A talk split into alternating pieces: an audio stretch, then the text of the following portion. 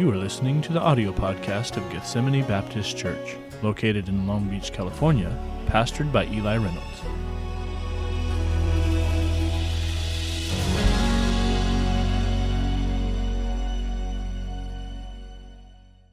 Let's pray together. Father, bless, I pray, the next few moments we have in church this evening as we look at Scripture. May it be something that is a help and a blessing to us.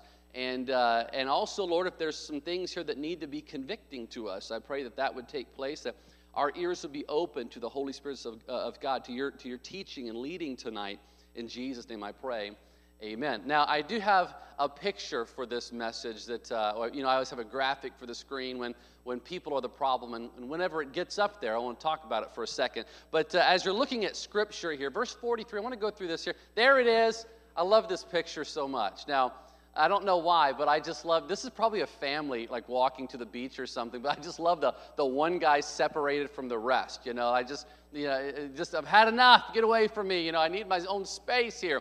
As introverts, you know, all of the introverts here, like I totally get this picture, okay? And uh, but uh, that's I, I, I enjoy that there. But but sometimes you know it is easy to feel like it's you against the world. It's easy to feel like you're the only one taking a stand at work you're the only one trying to live right sometimes within your own family. And sometimes people can act as enemies towards you. And that and, we'll see this biblically in a second, but but look at verse 43 in the Bible here. Let's go through these just quickly, these verses, and give you a couple thoughts at the end. Ye have heard that it hath been said. Now, where did they hear that? They they he's referencing Old Testament teaching, but he says, Ye have heard that it hath been said, Thou shalt love thy neighbor. Now, that is something you can see in the Old Testament. That is something that God said. But this next part is not something you'll find in the Old Testament. Ye have heard that it hath been said, Thou shalt love thy neighbor and hate thine enemy. So, what is he saying here? He's saying, okay, you have all have heard something, but you have heard what God said, but you have heard what the Pharisees added on to what God said. That's the, that's the second part. Now, we have all been to church, and oftentimes we can be guilty, and I know in the past I've been guilty of maybe adding on to something or maybe saying something as if it were just absolute fact and absolute truth when it was really a preference or it was really a, a just something that I, I have a personal belief in. We got to be careful about that. And what God, what Jesus was saying is, hey, you've heard that it hath been said, partly from God, but partly from the Pharisees that you ought to love your neighbor, but you ought to hate your enemy. God never said hate your enemy, but He said love your neighbor. So that's where they heard that, verse 44. But I say unto you, so now he's saying, I'm taking what was said and we're going to take it up a notch. That's, in fact, he does this several times through the whole passage. But I say unto you, love your enemies. Never said that it would be easy. but love your enemies. Bless them that curse you. Do good to them that hate you and pray for them which despitefully use and persecute. In other words, you know, act like a Christian. When you look at our world, you know, uh, it, is, it is amazing to me to see how Christianity is publicly, openly mocked. And there, you know, in other world, in other uh, lands, there's still martyrdom taking place. But, but why do people feel like they can treat Christians that way but not Islam, but not Muslims. And I will tell you why. It's because they are fearful of what happens when they deal with the Muslim world. And they know that if they deal with them, that those people are going to deal right back with them.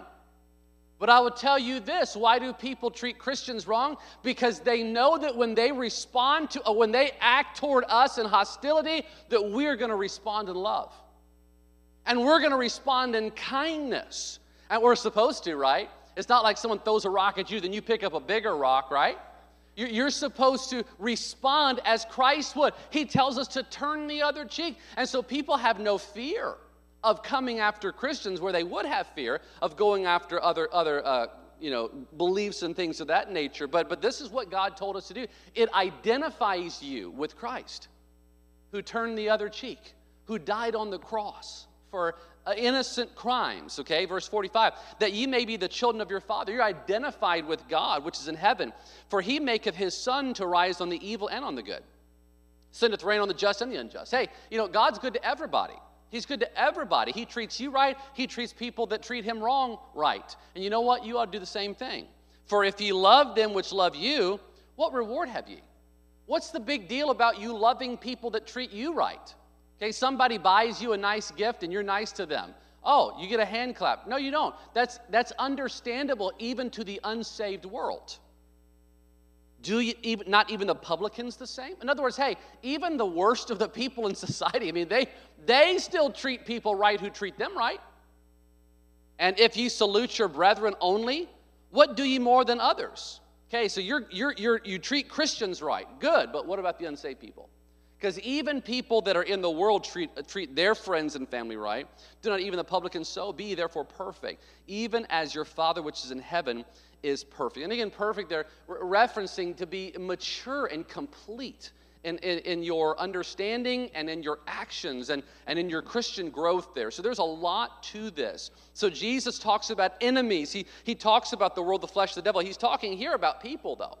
He's talking about people, and he uses the word enemy. In verse 25, he says, Agree with thine adversary quickly, whilst thou art in the way with him, lest at any time the adversary deliver thee to the judge. So even there, he's talking about, hey, there are people in this world that will treat you adversely.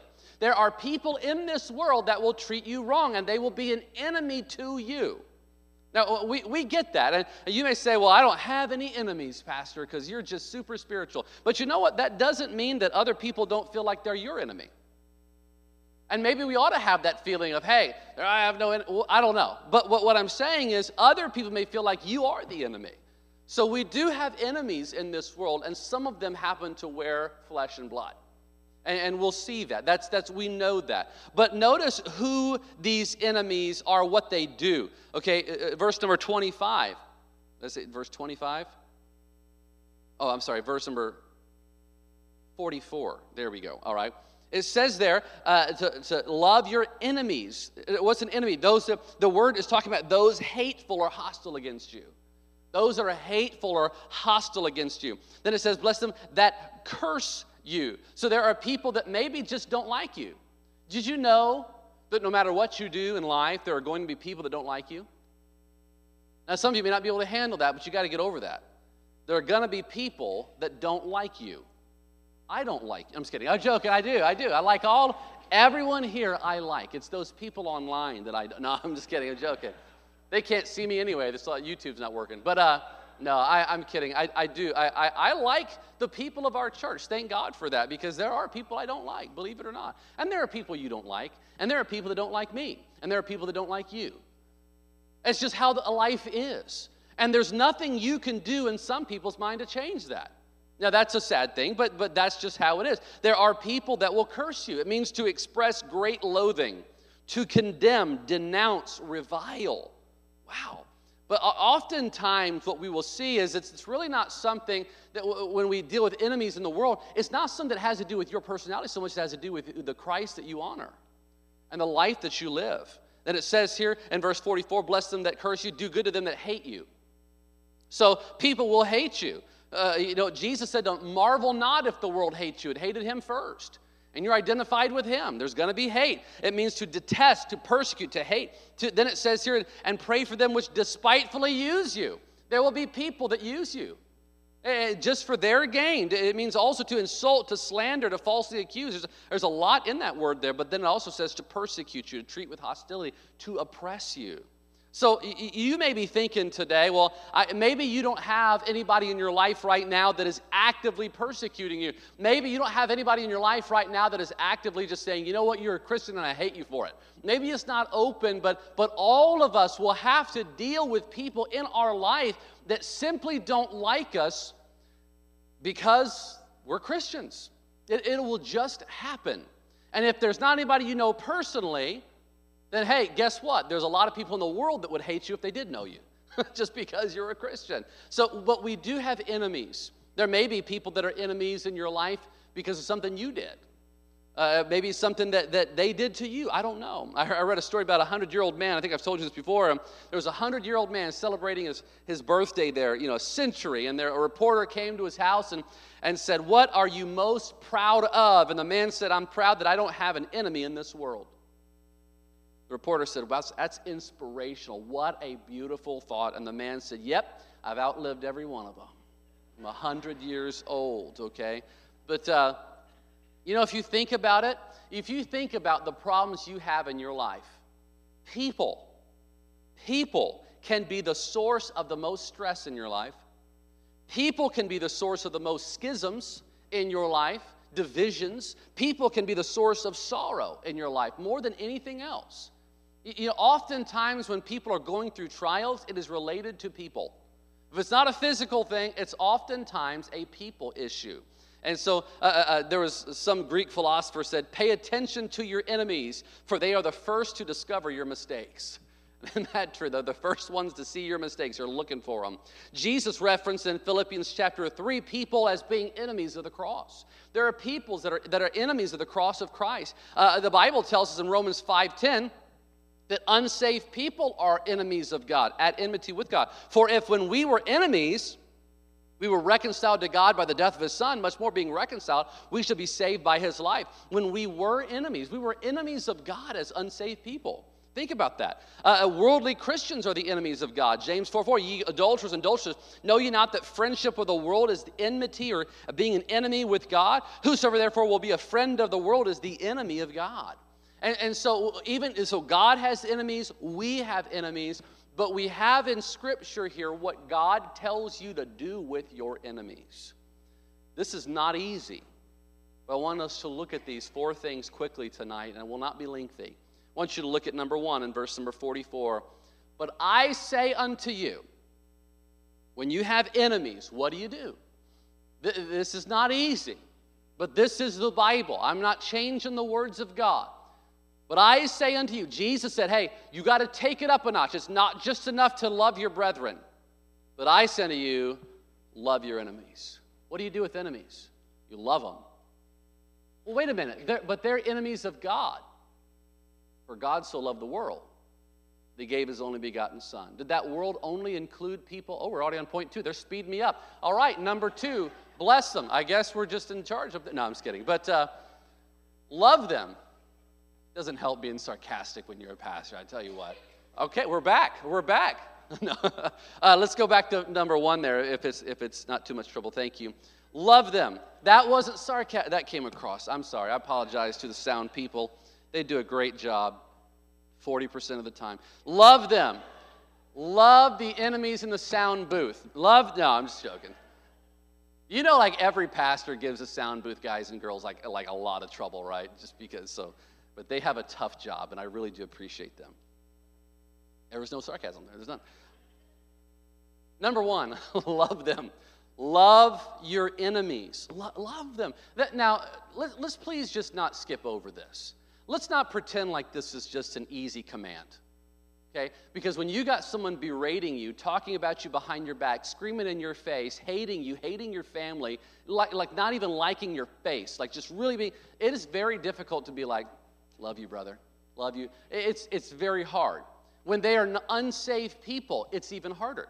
It's hard to love people. Now, this can be difficult, but, but if you're being, maybe someone is purposely being a stumbling block in your life, and God says, love them.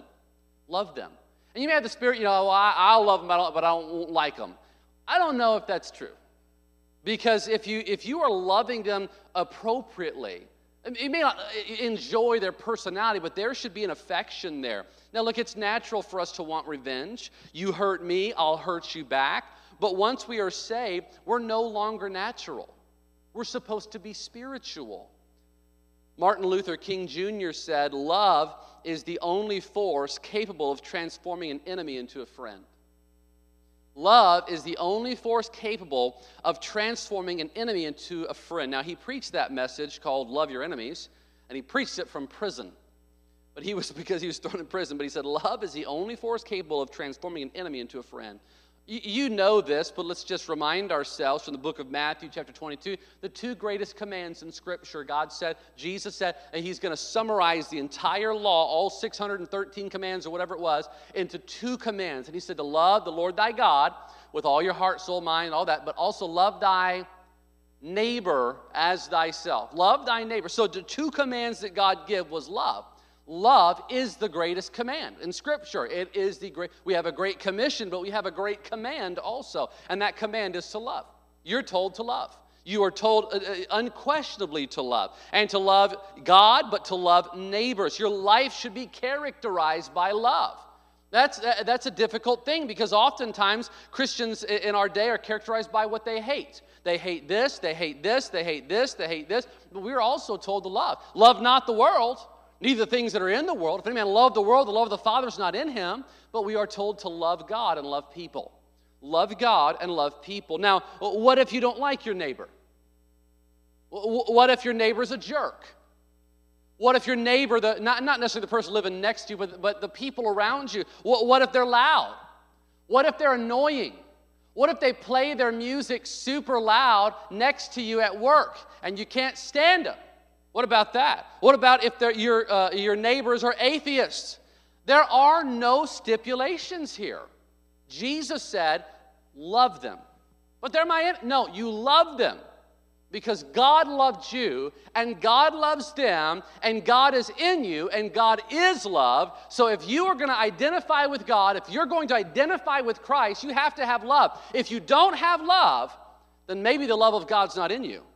If you don't have love, then maybe you don't know God because God is love. Read First John, it's all there. Love is a, a sign or a evidence that you are saved. Love is an evidence that you know God. So if you don't have it, Boy, what does that say? You live a life of hate. It shows that maybe the God of love is not in your heart. You know, you may say, well, okay, I love my neighbor, but who is my neighbor? Well, that's what the person asked Jesus in Luke chapter 10 about the Good Samaritan parable. And Jesus gave that parable about the Good Samaritan. And he said, Which now of these three thinkest thou was neighbor unto him that fell among the thieves? And so he was saying, Which one treated the guy like a neighbor? And it was the person that was of a different race. It was the Samaritan that was treating the Jewish person right. So that's who the neighbor was. And uh, it was, and so God says, now go and do likewise. Pretty much anybody. Doesn't matter if they're like you or not. You treat them right. Look at your Bibles really quickly here to 1 Corinthians, and I'll move on to the next point here in just a second. 1 Corinthians chapter 13, please, in your Bibles. 1 Corinthians chapter number 13. 1 Corinthians 13, just read the first three verses here. We call this oftentimes the love chapter in the Bible.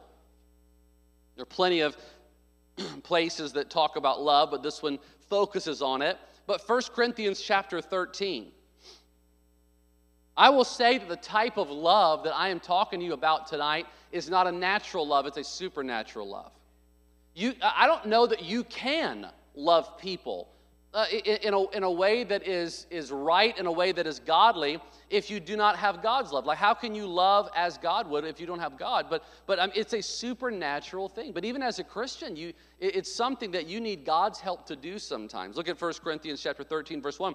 Though I speak with the tongues of men and of angels and have not charity, I am become a sounding brass or tinkling cymbal. I mean, I could, I could have all these giftings and all of this great stuff that God has given me, but, but all of that, he's talking about gifts, spiritual gifts in the previous chapter. But he said, even if I have all these great gifts, but I don't have love, man, people, it's just gonna, it, it's gonna hit a wrong note for people. Verse 2 And though I have the gift of prophecy and understand all mysteries and have all knowledge, and though I have all faith so I could remove mountains and have not charity, I'm nothing. Man, I could have all these giftings, I could do these miraculous things, but, but and have all this faith and hope and, and gift, but man, without love, it's still lacking. I'm nothing without love. And though I bestow all my goods to feed the poor, hey, I'm, I'm giving now. I'm, I'm showing charity uh, to people, as in the sense of, of American charity, not the word love in the Bible. And though I give my body to be burned and have not charity, it profiteth me nothing. Love Love is so important. The last verse in that passage, verse 13, and now abideth faith, hope, and charity, these three, but the greatest of these is charity. Why?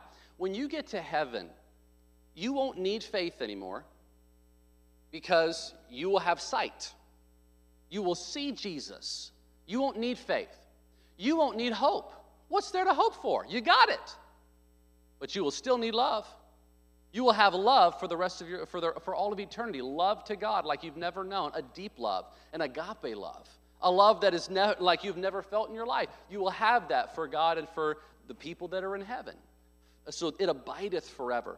Love is not an emotion, by the way, it's an act of the will. You got to do something with that love. I pray every day of my life, God, help me to love people.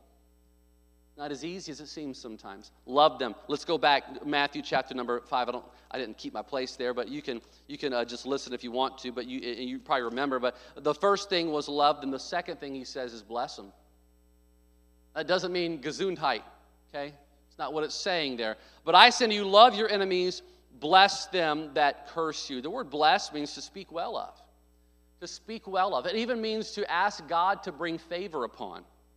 When's the last time you had an enemy attack you and you're like, but you're a good guy at heart? I'm praying that God blesses your life. That's hard, it's difficult. Do you speak well of your enemies? Well, they speak evil about me, and I'm and I'm supposed to speak well of them. How do I do that? The Bible says in Proverbs 15:1, a soft answer turneth away wrath, but grievous words stir up anger. The next verse says, The tongue of the wise uses knowledge aright, but the mouth of fools poureth out foolishness. When a fool is letting foolishness pour out of his mouth about you, don't answer in the same way. They may pour out foolishness about you. They may lie about you. They may say things about you and, and, curse you and all this kind of stuff, but you're not supposed to let that stuff come out of your mouth about them. You're supposed to speak good. I've had, I have, I looked on my phone this afternoon to see if it was still there, and it is. I, I, I have like all the text messages ever from my phone. Like I, I, they don't auto delete or anything. And so I, I, searched back through my phone to see if I still had the text message from about five years ago, and I do. And the text message says this You are an unsaved cult leader. This is from a church member. Still here, still here, still a deacon. And no, I'm kidding. they're not, they're not here. They're not. They, they didn't stay long, all right? But, uh, but that text, you are an unsaved cult leader. And I still have that text. And, and I looked through the rest of the texts, and, and they were similar in nature. I was like, wow, you know, and I recognized what it was. I recognized hurt and pain and, and, and, and blame shifting and all that kind of stuff. And, and it was a unique situation where I felt like I did my best, and other people could attest to that as well. But can I say, you know, when you get called an unsaved cult leader, Sometimes you can laugh that off, sometimes you can get a little upset.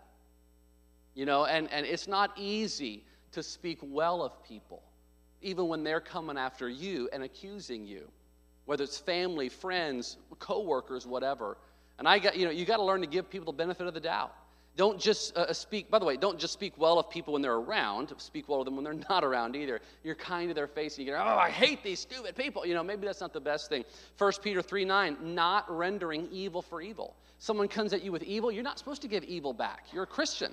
Or railing for railing. They're railing upon you with their words. You're not supposed to go back at them. But contrariwise, blessing. So they give you railing and they give you uh, uh, uh, uh, evil. You're supposed to give them blessing, knowing that ye are, are thereunto called that ye should inherit a blessing. Give good words to those who give you bad words. Next time someone cusses at you as you drive to work, God bless you, have a great day. it's hard to do. It's hard. God says, What do you do with your enemies? You love them and you speak good about them, you bless them. You, you, you have that heart to bless people, even when they're not blessing you. Thirdly, he says there in verse number 44, and uh, do good to them that hate you. So you've got people cursing you, maybe. You've got people hating you at times, and, and there are people that are your enemies, but what do you do? You do good to them. I want you to take your Bible, hold your place here. We'll come back, and we're almost through. Go to Romans chapter number 12, if you would, in your, in your Bible. Romans chapter number, number 12 in Scripture, please, and we'll quickly go there and and then uh, give you one last thought here and we'll be done. Romans chapter number 12. Some commands in Scripture are just not easy. Love people that hate you, bless people, speak good about people that speak bad about you, do good to people that do, that do bad to you. Do good to people that hurt you, that, that curse you, that, are, that, that hate you. Romans chapter 12, verse 20, the Bible says this Therefore, if thine enemy hunger. Now, why does it say therefore? Because the previous verse tells us that God gets the vengeance. You're not supposed to deal out vengeance. You're not a perfect judge. God is. You let God deal in the vengeance area, you deal in the love area. Verse 21 uh, says, verse 20, therefore, if thine enemy hunger, feed him. If he thirst, give him drink. For in doing, thou shalt heap coals of fire on his head. Be not overcome of evil, but overcome evil with good. overcome evil with good. So the motivation is not to put them in pain, to heap coals of fire, but it's not about pain, it's about shame, it's about guilt, it's about showing them, oh, man, they're treating me right. They're treating me as a Christian, even when I'm treating them wrong. And, and, and, that's how we ought to be as Christians. Be kind. It's the great law. Be kind. Do unto others as you would have them do unto you. My mom used to say, kill them with kindness. Now, uh, it does, you know, what's that mean? That means you just continue to be kind even with their mean. What that does not mean is that you name your gun kindness. And I'm going to kill them with kindness. That's not what it's talking about, okay? You, you, you be kind to them, all right? And, uh, and, and doing good to people, doing good to people, doing acts of love, acts of compassion to people makes a difference. It's better than just saying things. Oh, well, bless their heart. Why don't you bless their stomach with some cookies? Why don't you bless them with a, with a nice note that you wrote? Blessing them with an action. So, doing good to people. I mean, I, I think the Bible still says that goodness is a fruit of the Spirit. Goodness is a fruit of the Spirit, doing good to people. So the commands love people that are your enemies and, and, and speak good about people that may not speak good about you. Do good to people that do bad to you, that hate you. But lastly, in Matthew chapter 5, it says, and pray for them, which despitefully use you and persecute you.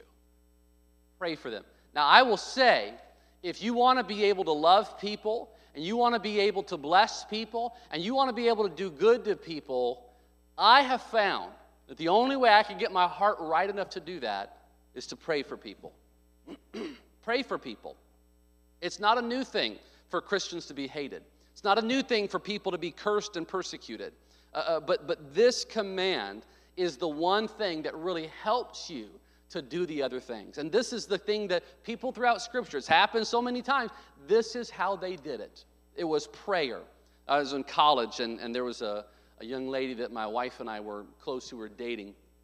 We were acquainted with, and, and uh, there was a close connection there. And, and uh, this guy came to college, and, and uh, so it was told her, this other lady, that, that this is the guy that you're going to marry. Like some leadership in the, in, the, in the college there was like, this is the guy for you, you know? And so the guy came to college and people were like setting them up, you know, and everything. And so they, they, they went out on a date. And I was, because this, this other lady was close to my wife and, uh, and I was dating my wife, we we're very serious at the time, I, I was roped into giving this guy a ride around town and taking him to different job interviews and giving him like a tour. And can I just tell you, within th- the three hours that I spent with this guy, the, uh, me and another friend of mine took him out. We were so kind. And, and also, after three hours with this guy, I felt like saying, Get out of my car, leave college. I never want to see you again.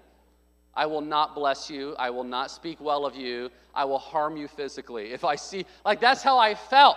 And I was a college student, like, like still like, you know, dopey eyed, like, hey, I'm going to love everybody, you know? And like, and I just thought, this person is making it very, very difficult. And I had a problem. That I felt like that person was very arrogant and proud and unthankful, and just the entire time, it, it, it was, it was a rough three hours of my life that I spent with this person with no thanks, no gratitude, nothing afterwards. And I just really got out and said, This is not the guy. This is not the guy for her or whatever. And I remember being so convicted about it. And the answer that, I got from it was, Well, why don't you pray for him? I'll pray God kills him. Sure, I'll be glad to do that, you know. Well, God, humble this man. No, no, no, no. And I began every single day to bring this guy in prayer before God. It was another college student, you know. I had, I had more important things to pray about, right, as I felt. But I began to pray for this guy every day, every day. Weeks later, month later, I tell you, I began to like him. I thought, you know what? He, he's coming from a different place. And I began to just uh, give him the benefit of the doubt. God, nothing changed about that guy. What changed was me. James was me. And I still see him sometimes, and I'm glad to see him, shake his hand. He's still not thankful. No, I'm kidding. But, uh, but you know what? I, I, I, but God changed me through prayer. And you may be praying for God to change your situation. You may be praying for God to change others, but maybe what God needs to change is you. Prayer works. Matthew Henry said, We cannot expect the reward of Christians if we rise no higher than the virtue of publicans. So you may be thinking today, well, Pastor, you don't know the people I'm dealing with. It's unreasonable. Well, I will say this having been treated worse than we ever could be, and putting these commands to the test, Jesus understands. And Jesus gets to tell us how to act. He was treated worse than any of us ever will be. He was hated by the world. He loved those that hated him. In fact, he died for those that hated him. He wept over cities because they would not listen to him. He blesses everyone. He says there the rain falls on the just on the unjust, even those that revile him. He blesses every day. The people today that curse God, that worship Satan, they still get rain. They still get clothing. They still get breath. They still get some blessings that God offers. He did good to those that did bad to him. He died, rose again, and offers salvation. He prayed for those crucifying him on the cross. Father, forgive them. They know not what they do. So I think Jesus is the right person to be able to tell us how to treat enemies. So, this evening, as we close, I, I wonder tonight how are you handling people? How are you handling people in your life that maybe aren't treating you right? What, what do you need to, who, who do you need to be good to? Who is God saying to you, they're not being good to you, but you be good to them? Who is God saying, and you may feel like it's people in church. Who do you need to pray for to change your heart? Who do you need to love? I just wonder this evening, maybe there's somebody, and, and, and to be honest, you are their enemy because you're treating them wrong. Why don't you get right about that too? Because you're not supposed to be the enemy of other Christians. Tonight, when people a problem, what do you do? You love them, you bless them, you do good to them, you pray for them. Father, thank you for this evening. God, uh, this, this was not an easy command that you put in Scripture for us. It sounds really easy. It sounds easy in a church service surrounded by people that love us, surrounded by a spiritual atmosphere. But Lord, I know that when we walk out of these doors and we're in life and we're in, uh, we're at home or we're at work or we're at the store and people want to curse us or revile us, then it gets very, very difficult. And I pray this week, Lord, as we go out into the world and as we deal with people, that God, you'd help us to respond like a Christian. Our heads are